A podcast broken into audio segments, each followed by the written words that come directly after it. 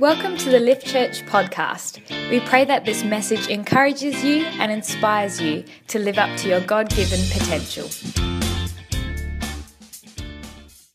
As many people um, go away as we had this year. And so it's going to be strange, but it's cool to see lots of people back. It's good to see some familiar faces um, as well, and, and can't wait to catch up after uh, after the experience. And, and I hope that um, just want to highlight with heavy lifters, um, it's we, we don't get freshers about oh you haven't served before so you're not allowed to come because what we love doing is sharing a vision of the house, what is taking place, where we are going, and for you to make an informed decision about whether this is somewhere where you can uh, serve, that you can be a part of, that you can get behind the vision. There's nothing worse for, for and myself to have people coming in who do not catch the heart of Lift, do not catch what we're trying to do, and and they end up saying, you know, I feel so disconnected. I feel um, like I, I don't I don't fit, and all that kind of stuff. It's we, we know that we're not a church for every single person. We would like to welcome every single person. We would love to accept every single person, but we understand that the expressions of God's kingdom are so varied, and Lift Church might not be uh, the, the, the place that God's called you uh, to be and to serve, and that's cool. We still love you. You can still be part of kingdom in the wider sense. We can be distant cousins, and um, uh, and yeah, cool. We love you. So come, be a part of it. It's going to be good fun. Uh, Beck and I have planned. It's, it's going to be interactive because it's, it's straight after lunch on a Sunday arvo. Yeah. Uh, that is normally my nap time. Yeah. Just to let you know. And so I want it to be fun. Yeah. I don't want it to be one of those like, oh my gosh, that guy can talk. And he loves the sound of his own voice. I'm not one of those people, I hope. I'm good at my no, Anyway, cool. Talking about um, no regrets. Week three. How many people have been enjoying the series so far? Who remembers what we talked about in week one?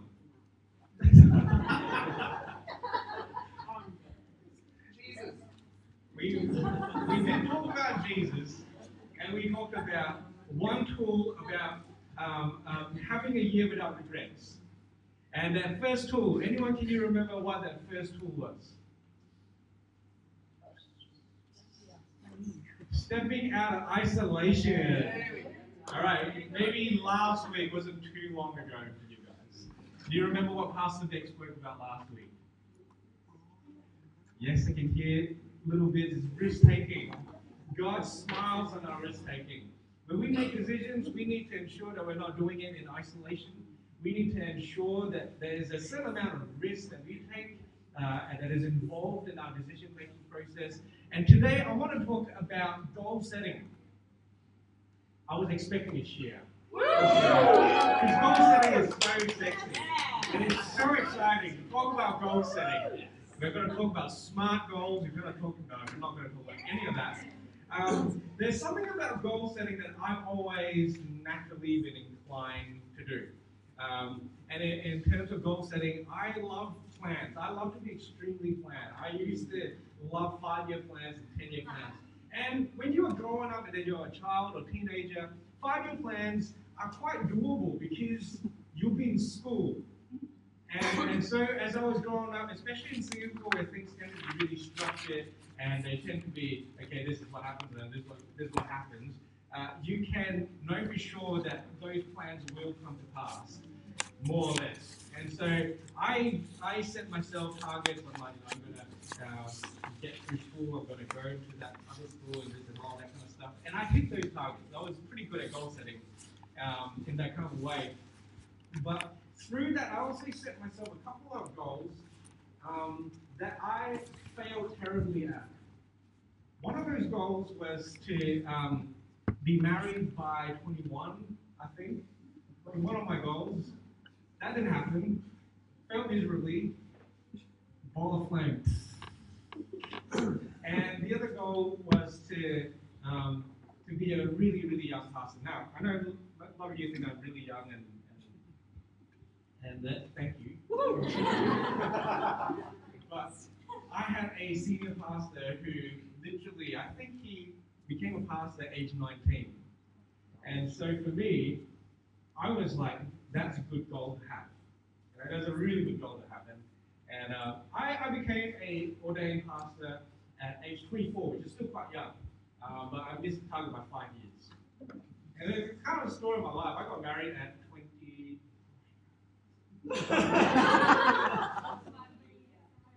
How old am I now? 27, 26, 27. So five, I'm about five, six years late on all of my goals at the moment. So, yeah, kind of like, oh, thanks, Beck. they just went like, yeah, that's right. You go. At life.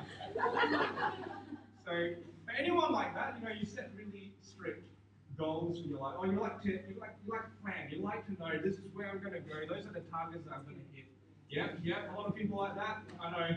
Uh, I'm definitely. I, I'm a very uh, yes. By this stage, we are going to be here. That's what we're going to be doing. Kind of a thing, and I've learned that that is um, a dangerous way of goal setting. Why is it a dangerous way of goal setting? Because I've just let you in in a very quick way, but there are many goals and targets that are completely out of your control completely and utterly out of your control. And what happens when you set goals and targets that are completely and utterly out of your control is that you end up thinking that you're an absolute failure. And you end up thinking that you are not good enough. You end up thinking that there are, uh, that there's some kind of problem with you. And you start questioning whether you're in the right position, whether you're in the right place, whether you're heading uh, for the right goals, or maybe there are different things that need to be changed in your life. So, you know, in, in a strange way, when you talk to young people, and, and nowadays people are getting married later, and, and, and they hit like 18 and they haven't got a girlfriend or boyfriend yet, and like maybe God's intended for me to be single for the rest of my life. You know, you, you, you, you know people like that. And it's kind of like, you are 18, you are fine. Hmm. I mean, there are things in our lives where it's not in your control, but because we become so obsessed with those goals and targets, sometimes we become crippled. Sometimes we really make decisions that we regret.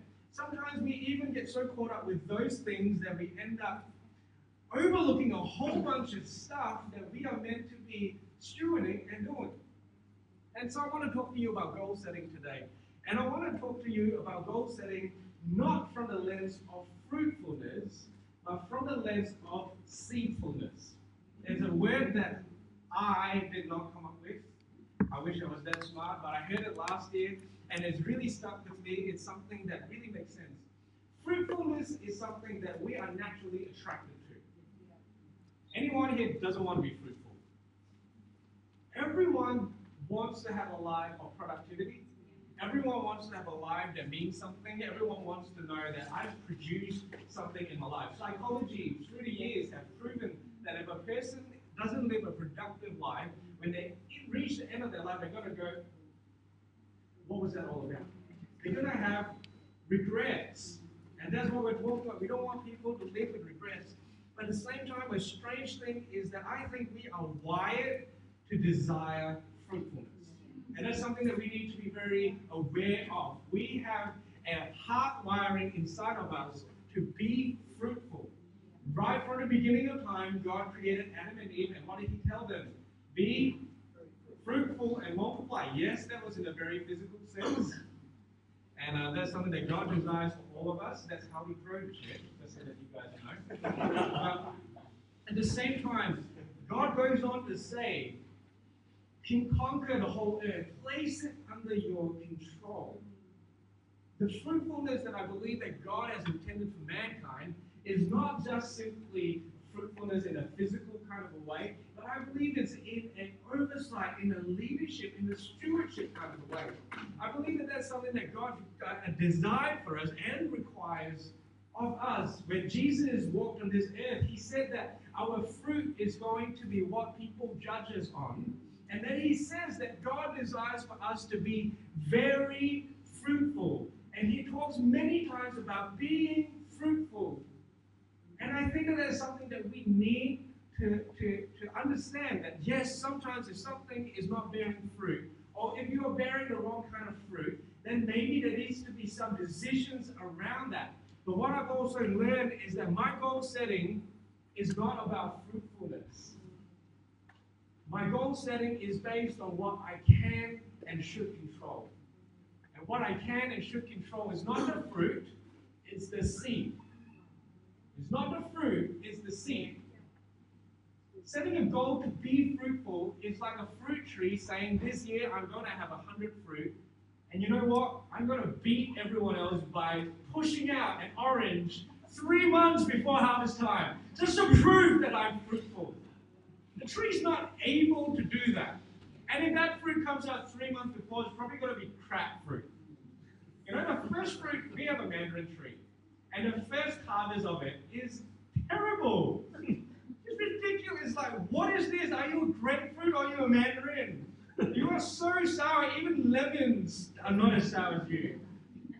Because it's not its right time, it's not the right season for it. But what determines fruitfulness is what we do in the seed. That's what I want to talk to you about today. And we're going to talk about it through our parable that we've been covering for this series in Matthew 25, 14 to 30. I'm going to give you the quick recap version because we've been using it the last couple of weeks. Basically, a master has three servants. I just want to make a quick point about this uh, because, um, as I spoke about week one, if you want a longer explanation of this, servants in a Jewish mindset, slaves, are different from what we understand as slaves.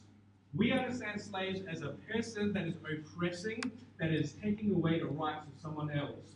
But slavery in Jewish culture is a benevolent, is a gracious position. It's saying, you owe me money, but you can't pay me back. So I'm going to take you into my household, and you're going to be my slave. I'm going to feed you, uh, feed you as long as you're in my house, give you shelter, give you bed, uh, I'm not going to mistreat you. You get every seventh day off. And then on the seventh year, not only do you stop being my slave, not only are you free, but the debt that you owe me is completely wiped off. That is a Hebrew mindset about slavery. It's a gracious, benevolent uh, position. And so these three slaves, we can understand that they owed this master a debt that they could not pay. They owed their master a debt that they could not pay. And the master had graciously taken them into his household. And then the master was going to go away on a long trip. And what he does is that he divides his money amongst the three. Bible tells us one got five talents, one had two talents, and one had one talent. Now, in our mindset, again, talent uh, um, is, is a bit of a throw, like, we don't know what it necessarily means. I did some research this week. A talent is the largest denomination of money that was available to, um, uh, to the Romans back in the day, in, in, the Jewish custom. And some scholars say that it could be worth up to 20 years of a common worker's wage. 20 years. It's, it's most like uh, an easy way to think about it is that the master gave one of the slaves $5 million, one $2 million, and one $1 million. So you don't go to the one talent man and say, oh, you poor thing, you had nothing. You had a $50 million. Notice people would say one more Powerball and I'm out of here. He got that Powerball. He have been out of there. That's where he was at. That's what God, well, that's what the master given to him. And so what the three slaves did, two of them double what they had gotten. Five talent man became ten talent man. Two talent man became four talent man. And then one talent man, he did something completely different from the other two. He took that uh, one talent, buried it in the soil, covered it up, and waited for the master to return. The master returns and he asks for uh, to, uh, an account of what they did with his money. And the first two servants come up to him and they say, uh, Master, we have doubled what you gave to me. And the master says this, Well done, good and faithful servant. You have been faithful with a few things. I will put you in charge of many things. Come and share your master's happiness. Then the man who had received one bag of gold came. Master, he said, I knew that you are a hard man, harvesting where you have not sown and gathering where you have not scattered seed. Remember what, we, what I said about how these people came to the master's household. He was not a hard man, he was a gracious man. There was a disconnect in this person's heart. And he, and he goes on to say, So I was afraid and went out and hid your gold in the ground.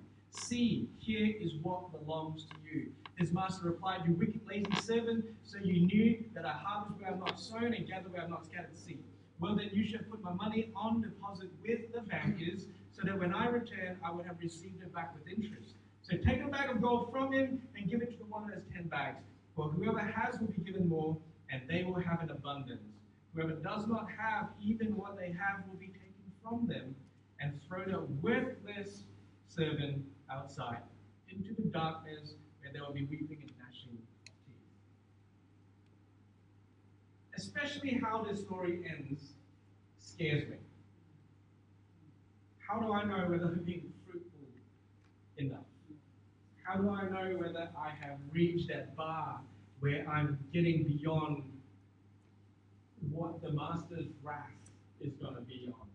You know, it sounds a little bit scary, and I think as Christians, when we read this passage, it, it does bring to mind God has given us stuff. God has given us gifts, God has given us talents. I 100% believe it. I think Romans 5 9, it says, I think, I think it's Romans 5 9, but somewhere in there it says the gifts and the calling of God are irrevocable. God has given each and every single one of us gifts. And now we are in that same phase that the servants are in, where the master is not physically here. We don't have Jesus in a physical body walking around us. And, and, and so we are entrusted in this season with what we do, with what God has given to us. If you will, that is a seed. God has given each and every one of us seed. And why I call it seed is because it's not fruit. It is not the end point. It is something that has potential within it. A ton of potential. But that potential is not realized until we do something with it.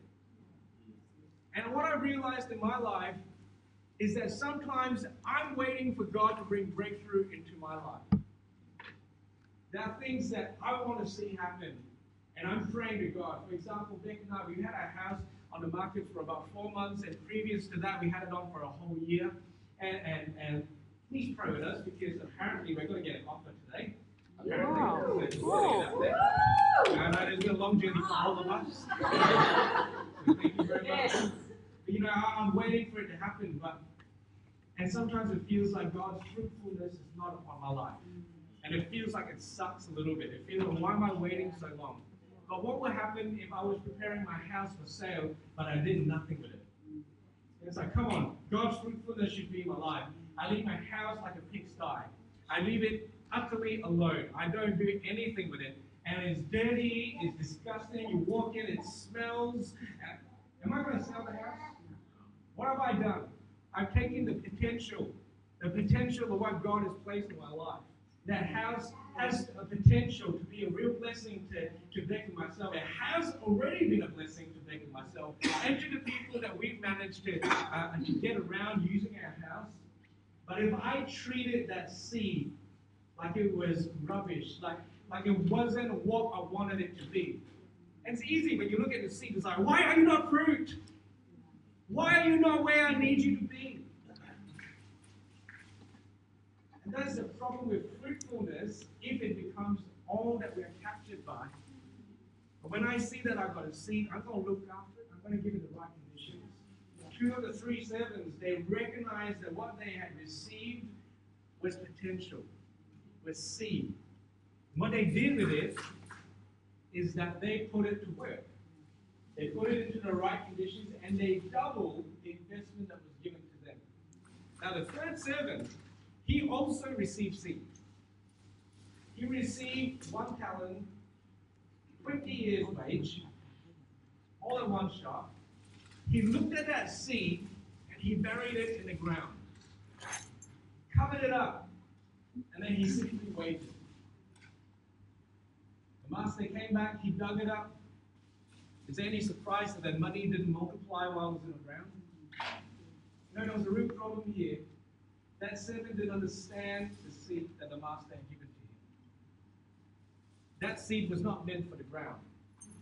He put it into the wrong conditions and therefore got no return out of it. But beyond not even getting a return, it's interesting because the passage that I, that I read out, the master says you should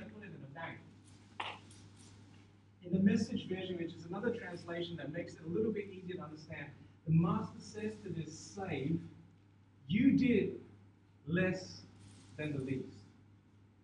You did less than the least. By burying that money in the ground, you did less than the least.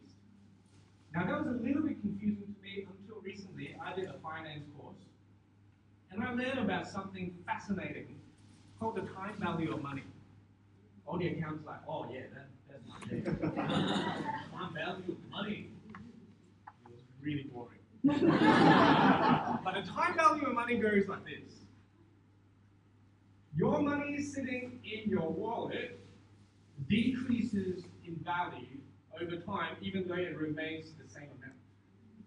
The time value of money is locked in. Basically, you can talk to the accountants about how right I am, or, uh, or, or, or, they can explain it so much further. But uh, what, what, what theorists have put together is that if I put my money into a bank and they give me interest on it, that is going to be the base level. Because the banks are stingy. The banks are going to give you the least possible for you. And so when you don't even go to the least, because how much effort is it to put your money in a bank? Nowadays you get paid electronically. You go straight in. We set up a savings account so that when we get paid immediately, uh, money goes straight into our savings, and then every month that we don't touch it, it grows. It's like wow, amazing. It's less. It is. It's the least amount of effort to grow our money. And so theorists have said that is the time value of money.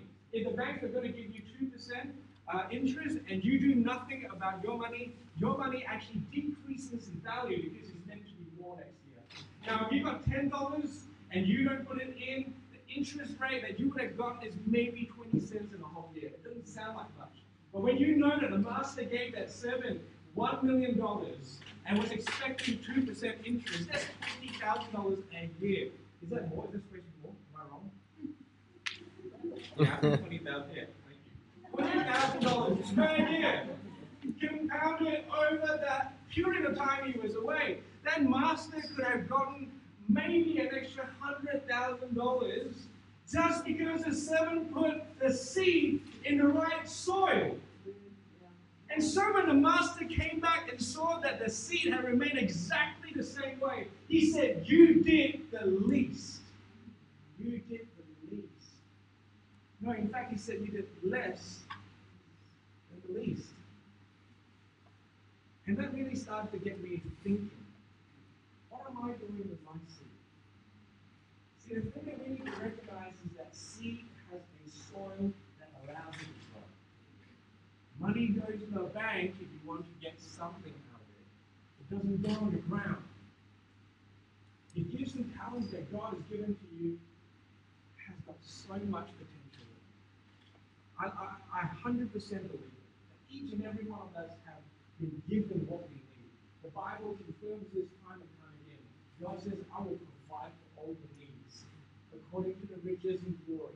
You know what it means? God is above all in terms of glory, which means that the provisions that He has for you is more than you would ever need. In fact, He goes on to say, I will give you everything you need for a godly life. You can read about that. 1 Peter, 2 Peter, God says it again and again. I will provide the base and the absolute, at the absolute least, you will have the basics. And then I love that, uh, that in Ephesians, uh, it, says that God is able to give above and beyond, exceedingly abundantly, above everything I could imagine. And that sometimes makes me think, when? When? And God says, see. See. It's in there. It's in your hands.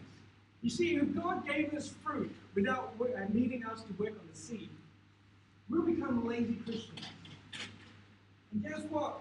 I think I've met lazy Christians in my life. I think I've been a lazy Christian in my life, expecting that the fruitfulness would come just because God is good. Well, God is better than good, and that's why He knows that lazy Nate is crap Nate. Lazy Nate is good for nothing except sitting on his bum and playing FIFA. I still do that. It's still good for these guys, but I do a lot more than that because I've got seed. God has given me something of immense value and potential. And God has given each and every single person a seed of immense potential.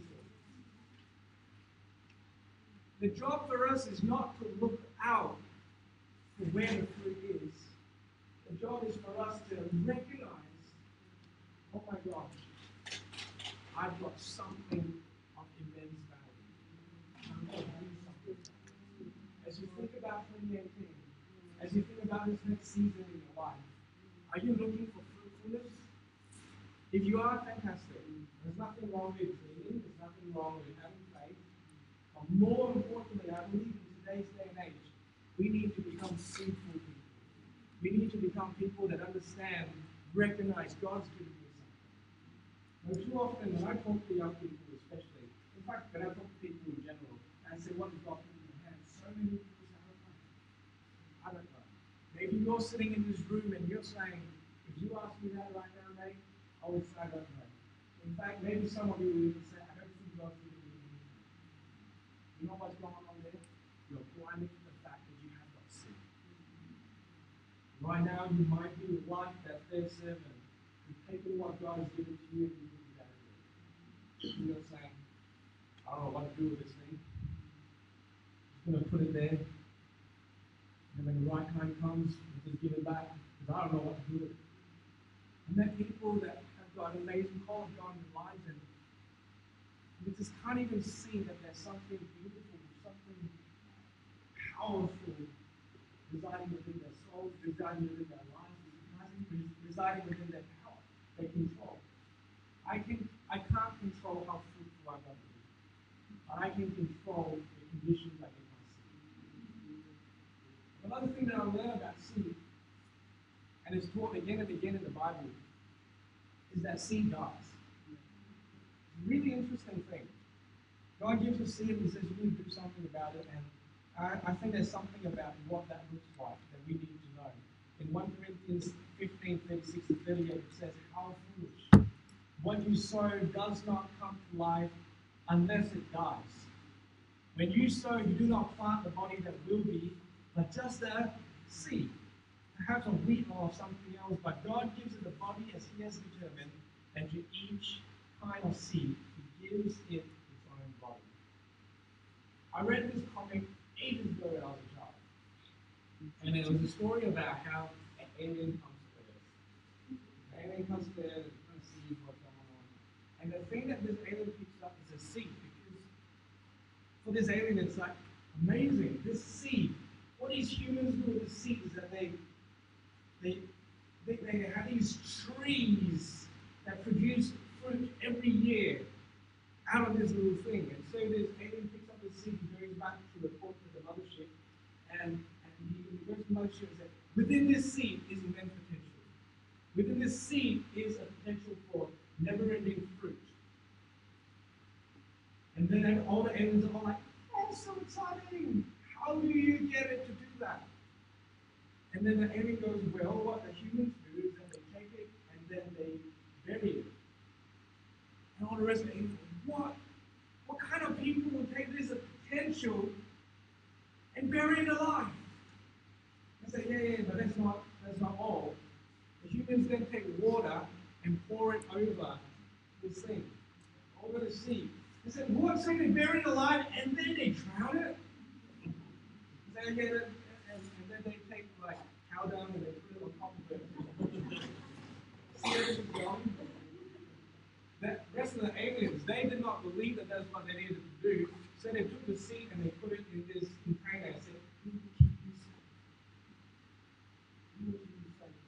It's an interesting thing that our seed, that even when we recognize it, we go through a season of burying it alive, a season of drowning it, a season of throwing dung at it. It doesn't reach the full potential unless it goes through trials. If you want your seed to grow, it's going to have to go through some difficult times. For some of you, you might have a gift of, of preaching. You're going to have to go through trials. Much like me. I remember one of the first times I preached.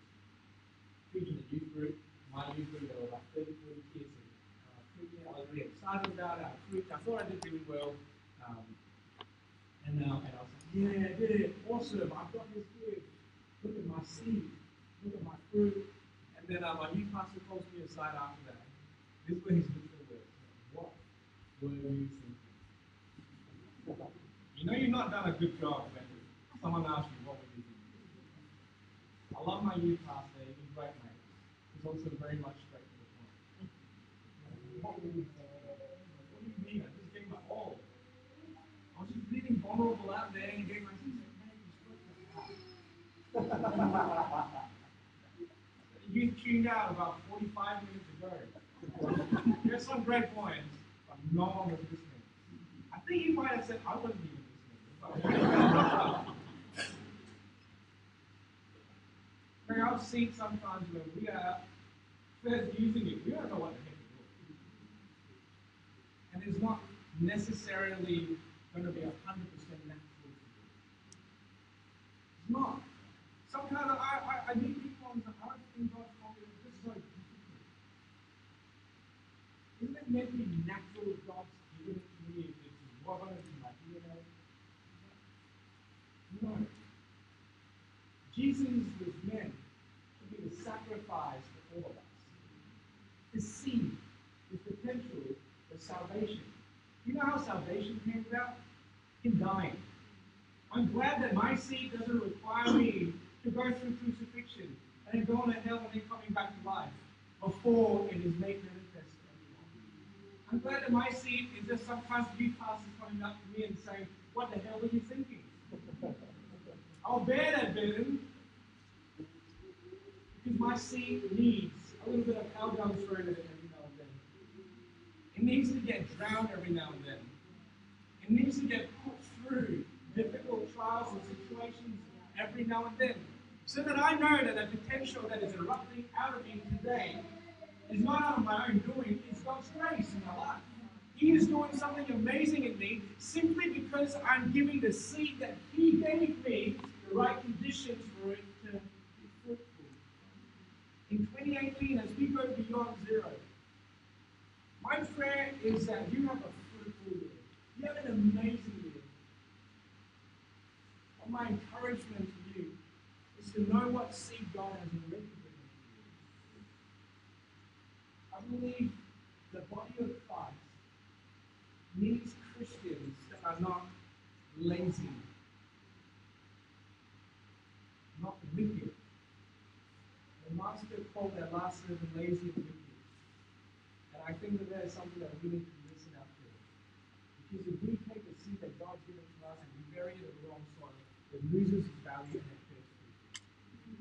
You know, in some of your lives, God has given you a seed that is meant to bring salvation into your families.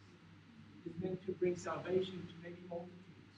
Maybe it's meant to bring a healing gift into the body of Christ, a prophetic gift into the body of Christ, or maybe to lead people to worship, or maybe just to do something with the lives of people that are surrounding you. And to keep it in the soil is to be wicked because God said you were the solution. You were the solution to that problem. You were meant to do something about that, but you were too insecure. You were too weak. You were too lazy and wicked. Let's call it for what it is. I've been lazy and wicked about things in my life. And I'm wanting to break about today. And I'm still a work in progress. I'm not standing here as a person that's made it. I'm standing as a person that is still walking through the steps that I need to walk through. But rather than put my eye on the fruitfulness that I can't control, I'm putting my eyes on the seed of which the conditions are in my control. It is my stewardship. It's interesting that the master gave the three servants the seed, and then he left. Said, You do what? You do.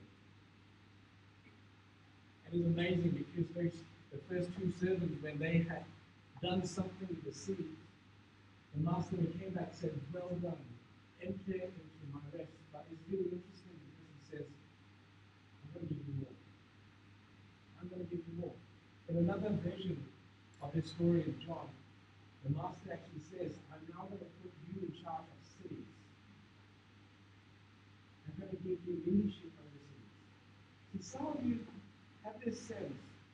I find that every one of you has this sense that inside of you is this desire to do something great in your life. To do something that is going to make the world go, wow, sit up, take notice. I don't think any of us want to lead a life where we end up going like, you're nice. There's one thing I do not want on my team I do not want to be nice. My youth pastor says that my kids say, Nick, you're not nice. Says you're strategically nice. I still don't know what that means. That sounds cool. but I don't want to be nice. I want to be a person that has maximized my potential. Maximize what God has given me. What seed have you got? Did you get the band up this morning? Just want to exactly what seed have you got? And if you already recognize the seeds that God has start asking yourself, what are the conditions that are going to help me grow? What are the things that I can control, that I can give, so that my seed is able to be fruitful? Let me give you some hints. Week one, we spoke about stepping out of isolation. If you know that you've got a seed, let's say, of preaching, if you get around preaching, you get around preachers, find out how to preach. If you've got a gift of encouragement, ask people, how do I use my encouragement? Ask your friends, am I encouraging? You've got a prophetic gift, fantastic. How are you using it? You've got a pastoral gift, fantastic. How are you honing it? How are you growing it? Our gifts don't grow in isolation. And that's why we are part of the church. I love what Andre was saying. In live groups, quite often what you find people that you can trust and they can hold you accountable. Accountable for what? Accountable for whether you are using your seed right, whether you are honing the gifts that God has given to you, whether you are living a life that is ultimately going to lead to fruitfulness. Or you just living, floating through life and saying, Where is my fruit? Fruit is coming closer than you know, sooner than you know. And you have to go through trials,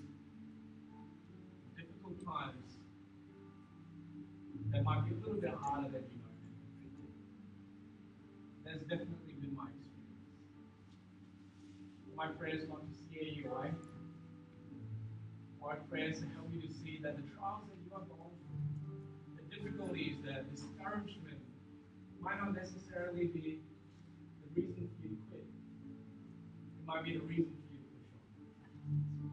Because you're still growing. God's giving your seed a body going to bear fruit in the right season. I believe I'm speaking that prophetically. Some of you have started to give up. You started to give up on what God has placed in your life. You started to think this is too hard, this is too far, this is too, it costs too much. But I believe that even as I'm speaking this morning, there's a sense that God is beginning to stir something up. You're beginning to see that there's a potential in the seed that has been given to you. Don't rubbish the seed. Don't bury it where it's not going to grow. Don't do less than the least. Come on, there's something great about you to rub. But it needs to go through a process. It needs to go through the seasons of molding and shaping that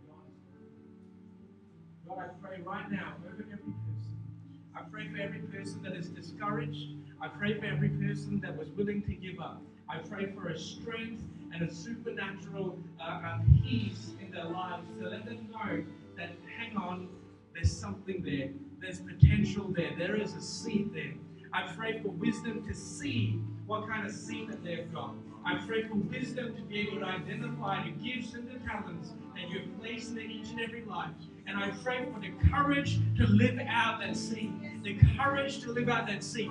Come on, God, I know that your body needs Christians who are activated, empowered, living out what you have called us to do. And God, I pray that it starts now. It starts with the seeds that have already been given out, they have been distributed, they have been given to people that are able to control the conditions of those seeds. I pray for wisdom. I pray for great wisdom. I pray, God, for stickability and perseverance. I thank you that a fruit of the Spirit that is not very sexy is long suffering. I pray that we will be a church that is long suffering. Pray that we're a church that doesn't give up at the first sign of trouble. Neither do we give up at the second time of struggle. But we don't give up until we know that the fullness of the potential that you place in us is coming to life. I pray for those who have words spoken over them that have taken away the gloss of your seed. I pray for those who have words spoken to them taken away the power, the anointing, the giftings that you placed in their life. I pray right now that there's a refreshing in their spirit to see, to see that you place something of it that is.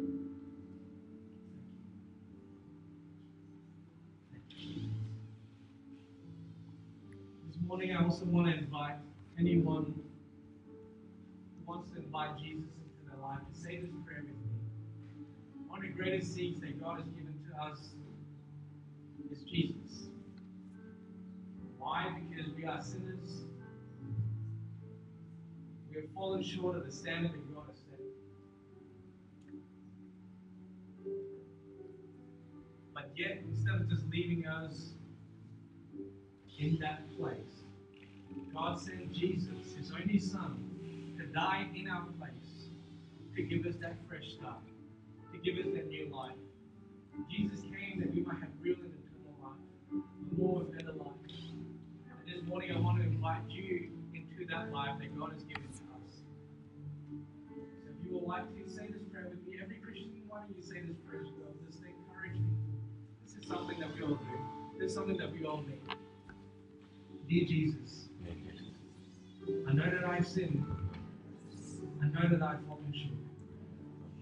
But I know that you sent Jesus to die in my place. So I invite you into my life. Wash me clean and make me whole. Amen. Thank you for tuning in today.